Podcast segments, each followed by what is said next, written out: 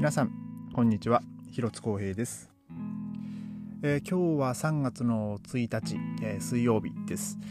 えー、今日から、え3月になりまして、えまあ一応まあ春と言っていいんでしょうかね。まあ暦上。まあただですねまあ気温はえー、もう今朝はですね、えー、僕の住んでる地区シェーネベルクはですね天気予報というかその、えー、外の気温がですね朝はマイナス5度ってなってましたね。まあただ、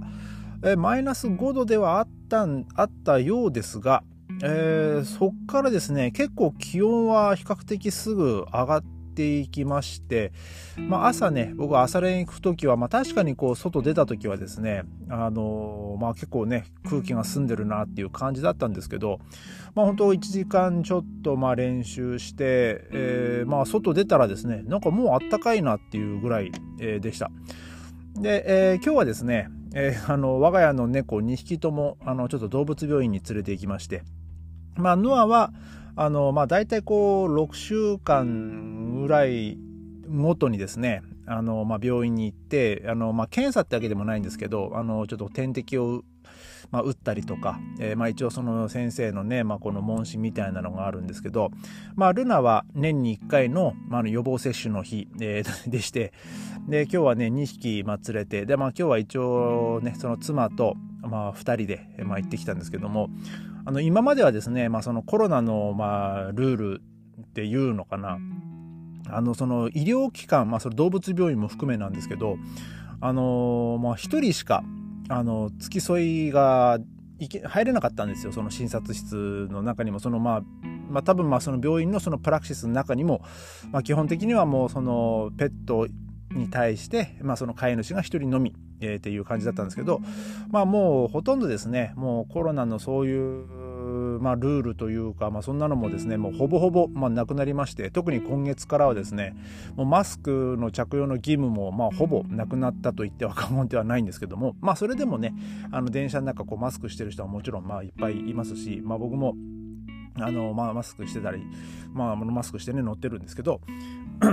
えー、まあもうそういうルールもなくなったんでね、まあ今日はね、妻と2人で行ってきて、えー、で、まあそのうちの猫のね、2匹の状態とか、まあちょっといろんなそんな話もまあね、先生としまして、で、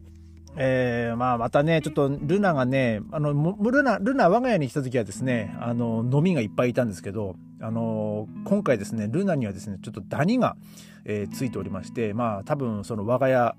我が家さんのダニなんですけど、まあそれプラス、ルナはあの僕らがこうね出かける時にちょっとこうパッとこう廊下に出るんですよね。でまあそその時にまあもしかするとまあそのダニがついてきたのかなっていう 気もしないでもないんですけどまあそのダニがこうついてるのでまあそのけあの先生がねそのブラシでこうやったらですねその黒いつぶつぶがいっぱいついてましてまああのこれはあのダニの糞だねみたいな話をしててですねでそのもう一回こうパーってこう目目の細かい串でやったらですね一匹こうちょこちょこちょこってこう動いてるのがいましてういやーと思ったんですけどまあさすがあのー、まあルナルナですね。まあ飲みを我が家に連れてきてでまあその時ねまあこのポッドキャストでも喋りましたけどももうレオとノアにのその飲みが移りねもうほんと大変な、えーえー、ことだったんですけども えーまあ、今回はね、まあ、ダニということで、まあ、その先生にね、まあ、その、まあ、あの、え、襟、襟、人間で言ったら襟のところですかね。えー、に、まあ、そのちょっと薬をね、塗ってもらって、まあ、一応、そのノアもね、見てもらったんですけど、ノアはね、なんかいなかったんですよね。なんか、不思議だね、みたいなお話してたんですけど、あのまあ一応ノアもね、まあ、その薬を塗ってもらってその虫が寄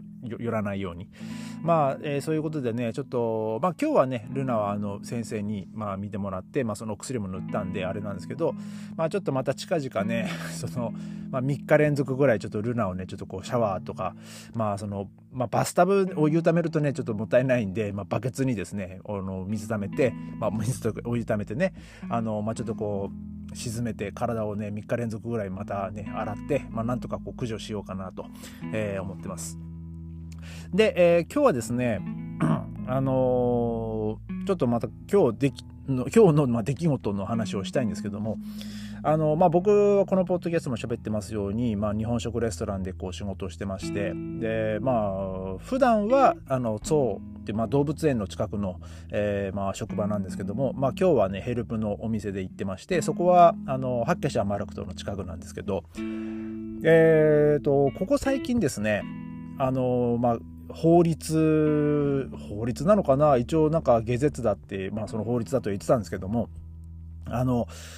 まあ、ベルリンなのかドイツなのか、まあ、ちょっとそこは定かではないですけどもあのお店のですね面積が80平米を超えるお店はですねとあるものを、まあ、設置しなきゃいけなくなったんですよ。っていうなそれが何かっていうと、まあ、そのお持ち帰りの容器、ですね。えーまあ、もちろん今までの、まあ、プラスチックの容器とかそのアルミの容器っていうのはまあもちろんあるんですけどそれとはまた別にですねそのあのまあ、何回も使えるようなその使い捨てではない容器ですね。まあ、それを、あの常備しなければいけなくなった、えー、という、まあ、そんなあの法律というか新しいルールがまあできできたようで。で、まあ、その容器2週間ぐらい前でしたかね、まあ、僕が普段メインで働いてるお店でもねそれをこうなんかうちのオーナーがねなんかその棚にこう並べてたんですけどで、まあ、何それ？って聞いたらいやなんかもう新しいゲゼでこれやんなきゃいけないんだみたいな話をしててで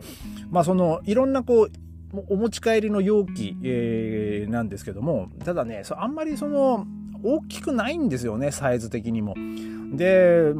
その例えばそのお客さんがこう注文してで、まあ、その容器を、えー、希望したらその容器に入れて、えー、渡さなきゃいけないんですよね。で、えー、まあその、まあ、何回も使える容器なんで、まあ、もちろん、えー、そのお客さんはですねその容器を、え、返さないといけないんですよ。で、えー、まあ僕はねその、まあ、ざっくばらんにそのオーナーからそんなそんな話を聞いてたんでいやでもそんなん絶対返さないやついるだろうと思ったんですけど、えー、で結局ですね僕のその普段働いてるお店でそのサービスを使ってる人は僕いまだに、まあ、見たことがなくてですね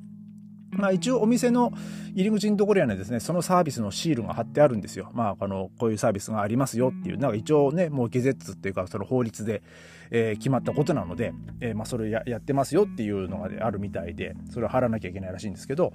で、今日はね、もう僕はヘルプで行ってたお店なんですけど、あの、そこが、あの、フードデリバリーサービス、まあ、日本で言ったら、その、ウーバーイーツとか、えー、まあ、そういうサービスがあって、まあ、日本であるのかな、あの、リファランドっていう、えー、サービスがあるんですよ。で、えー、まあ、僕が今日行ってるあのヘルプで行ってるお店はそのリファランドっていうサービスを使ってましてで、まあ、お客さんがこう携帯で、まあ、注文するんですよね。まあ、そうするとそのお店にある端末であの、まあ、音楽が鳴ってですね、まあ、その音楽がねですねあのピーターと狼のあの音楽なんですよ。ダンダンタラッタッタラっていうなんかしかもそこまでっていうですね なんかすごい中途半端なところで切れるんですけどえー、そんでその音楽が今日鳴ってですねああなんか注文来たなと思ってまあそのゲレ、まあ、機械を見たらですねまああのー、そのウーバーイーツとか、まあ、そういう、ね、自転車でそのなんか取りに来てお客さんのところに持っていくんじゃなくて、まあ、今回の場合はその注文したお客さんが自らこう取りに来るっていうあの設定だったんですよね。で、まあ、その注文したのがあってでその下にですね僕見たことないこう表示があってであの料金がゼロってなってたんですよ。でこれをですねそのお店のオーナーに「これって何ですか?」って聞いたらそしたらまさにその新しく、まあ、その新もう法律で決まったそのサービスだったんですよ。そのまあ名前がですねなんかババイタルっていうのかな？ちょっとあのまあ多分多分まあバイタルっていう名前だと思うんですけどえー、で、あ、あれかみたいな感じで、そのオーナーが言ってて、やべ、全然用意してなかったわ、みたいな。えー、で、なおかつ、その、持ち帰り、あの、取りに来るのが20分後とかだったんで、あ、ごめん、ちょっとこれやってって、俺ちょっとこの容器探してくるわ、みたいな感じだったんですよ。まさか今日来るとは思わんかったな、みたいな、そんな感じでですね。で、えー、まあ僕はその注文をこう作ってて、で、まあその10分後ぐらいにそのオーナーがその容器をこう持ってきてですね、で、あ、ちょっとこれとりあえずこれに入れて、つって、で、何個ぐらい必要って言われて、まあ、この、あの、サイズ、その容器のサイズを見せてくれて、まあ、これだったら多分3つ4つじゃないですかねっていうこう話をして、まあ、その3つ4つこう出してもらって、で、まあ、その注文をですね、あの、まあ、その容器に入れて、で、まあ、結果的に今日3つになったんですよ。で、えー、そのお客さんがこう取りに来てですね、で、えー、その、果たしてこれどういう風にやるのかなと思って、まあ僕ちょっと横で見てたんですよ。えー、まあその普段働いてるお店でね、まあ、もしこうポンと、ね、今日みたいに突如来た時にね、あの、教えられるんで。で、そうしたらですね、その容器に、まあ容器というか、その容器と蓋でワンセットなんですよ。で、その蓋のところにそれぞれちょっとこう QR コードがついてまして、で、あのそのバイタルっていうサービスを使ってるお店はですね、まあ、そういう iPad とか、まあ、そういう、まあ、タブレットでですね、えー、まあそのアプリで、えその蓋についてるその QR コードをスキャンするんですよ。で、えー、お客さんはそのバイタルっていうこのアプリを携帯に入れてな入れてないと使えないんですけど、えー、まあその利用者はその利用者の QR コードがあるんですよね。まあ、それぞれの多分、まあ、その名前とかその住所とか、まあ、その多分多分、まあ、その使用してる、えー、まあ、その銀行口座とつながってるそのえー、まあそのなんていうんですかね、まあ、そういういろんなこう個人情報の,、まあ、あの入ってる、えー、その QR コードですね。で、まあ、そのお客さんがその注文を受けてでじゃあこれですってこう例えばまあ今日の場合はこう3容器が3つになったんで、まあ、その3つを、まあ、お店でまずこうスキャンする。で、えー、スキャンした後に、まあ、そのどのお客さんがこれを、えー、まあ、購入したかっていうのを今度お客さんの、えー、携帯の端末で出した QR コード、まあ、そのお客さんの QR コードをお店の端末で読み込んででまあ決定ってやるとだからこの容器はこのお客さんのところに行きましたっていうのがこれでデータで残るわけですよ。でお客さんはそれをこう持って帰っでまあ家でまあ洗ってでまあ14日以内になんかこう返却をするっていうなんか一応ね僕このサイトを見たんですけどまあそういうふうに書いてましたね。その14日以内にまあその容器を洗ってまあ返却すると。でまあそういうふうにこうサービスはなってるようで。でただですねあのー、僕もちょっとその後にそのオーナーともそこのね今日のお店のオーナーとも喋ってたんですけどでもこれ蓋についてる QR コードってシールですよねつって。これ例えば食洗機とかで回したら絶対取れるんじゃないですかって。そんな話をしてていやだから俺もそう思うんだよねって。だから結果的に行方不明になる容器もいっぺいあるんじゃねえかとだからまあ、ね、このサービスね、多分もう本当にこう出始め、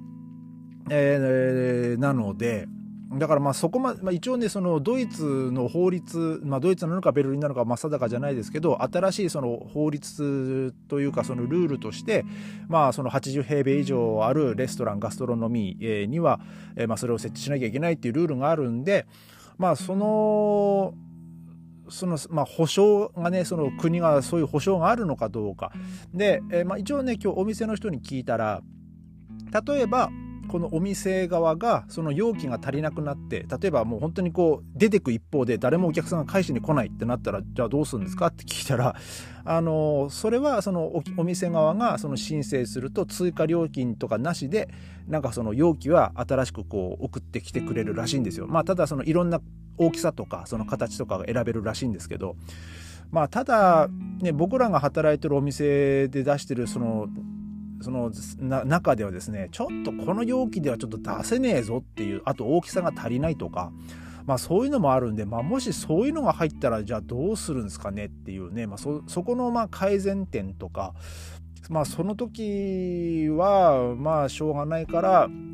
ね、その普段のそのアルミのやつをもうちょっと混ぜて出さなきゃいけないのか、ちょっとそこがね、まあ何とも言えないんですけど、多分まあそのサービスをやってる側もですね、まあそこまで、あの、まあ細かく、まあ計画しているわけじゃないと思うんですよね。もうこういうものがあるとか、まあほとんどが、まあそのピザとか、あと、まあその寿司だったら、まあ大体こんぐらいでもう深さと、幅と高さがあれば、まあ、でも間に合うだろうとかあとまあそういうスープとかもうほんとそんぐらいで例えばね僕の働いてるお店なんかこうそのせいろっつってその竹かごのその、まあ、円円形の竹かごに、まあ、ご飯入れて、まあ、例えばその鮭のそぼろとか入れてでそれをこう、あのー、蒸し器で蒸して、えー、だ提供するサービスがあるんですけど、まあ、それは持ち帰りの場合はですねそのアルミのあの容器に入れて、えー、そのままあの機械に入れて、まあ、温めてで、まあ、あとはその蓋をしてこう出すだけなんですけどそのサービスを使う場合はですねだからもう別々にやるしかないんですよね。まあ、その、まあ、ご飯をまあ温めるで、まあ、それにその付け合わせのやつもまあ一緒に温めるだけどそのメインの具材はまた別で温めてで別盛りにするのか、えー、まあ果たしてどうやって出せばいいのか、ね、ちょっとそこがね実際にこう、ね、注文が来てやってみないことにはわからないんですけどまあそういう点ではねなんかまあいろいろこう改善点はあるのかなと。まあただあの一つ思ったのはあのお店側としては面倒くさいというですね、えー、まあそのいもう一言にか、つきますね。特にあの、まあ、今日はそんなに忙しい時間帯とか忙しくない時だったんで、あのー、まあ、まだ良かったんですけどあとはま今日その僕がたまたま気づいたから良かったんですけどあの気づかなかったらそのままの容器でねあの入れちゃってお客さんが来てまた入れ直しっていうことにもなっちゃうんでだからまあそそこがねいろいろとこうお店側としてはあの見落としたらね後々面倒くさいなっていうね、まあ、そういうこともね本当なきにしもあらずで。であのまあこれから、ね、僕が、ね、メインで働いてるお店もですねちょっとそういう、まあ、フードデリバリーサービス、まあ、今今はその手前あの、まあ、手前でっていうかその自分たち、まあ、そのスタッフ1人があのそういう注文が入ったらそのお店の車であの持ってったりはしてるんですけど、まあ、その最近はですね、まあ、その例えばもうガソリン代も高くなったしあとその車の維持費とか、まあ、そういうことを考えると、まあ、あんまり儲けがないからもういちいちあとそのね配達要員のためにね従業員1人あの確保するぐらいだったらまあもうそういうねフードデリバリーサービス使った方がまああのマイナスは減るっていうので、えー、まあちょっとそのサービスをねまあうちの僕あの多分ま今月から始まると思うんですけどだからそこそのサービスフードデリバリーサービス、まあ、そのリファランドではないんですけどその別のあのボルトっていうサービスをね利用するんですけど、まあ、そのボルトでも、まあ、その容器のえーまあ、そのバイタルっていうそのサービスを提供してるようなのでそのお客さんがこう注文してきた時に、まあ、その端末に、まあ、多分その注文が出てくるんですけどでそこでそのバイタルの表示を、まあ、見逃さないようにしないとまあ、いけないわけですよ。でましてはそのくっそ忙しい時にそういう注文が入ってくるとね多分あのてんやわんやになるんでもうそうなった時はね多分カオスかなとえー、だから今日今日はね、まあ、ある意味、まあ、その忙しくない時間帯で、えーまあ、僕も実際にそれをこう、まあ、作って、まあ、入れて、まあ、どういうふうにしてお客さんに渡すのかっていうその経過を見れたんでね、まあ、また良かったんですけど、まあ、もしそのタイミング次第ではですね、まあ、結構、まあ、他のお店もどうどうなってるのか分かんないですけどあの、まあ、結構ね見落としてたりとかあのサイズが合わないとか ね、なんか多分いろんな問題はあるんじゃないかなと思います。まあ、日本ではね、このサービスあるかどうかはね、わかんないですけどね。まあ、えー、まあ、ドイツ、まあ、ドイツというか、まあ、ベルリンというかね、まあ、では、まあ、新しく、まあ、こういうね、ちょっと、あの、めんどくさい、えー、まあ、新しい法律ができましたと、えー、まあ、いうことでね、まあ、ちょっと今日はね、この、まあ、本当今日ね、初めて、まあ、僕は そのサービスを利用してるお客さんを見たので、まあ、実際その自分が、あの、それをこう、それを使ってお客さんに提供したんでね、えー、まあ、ちょっとね、今日はね、その話を、えー、させていただきました。えー、それでは、また明日、ありがとうございました。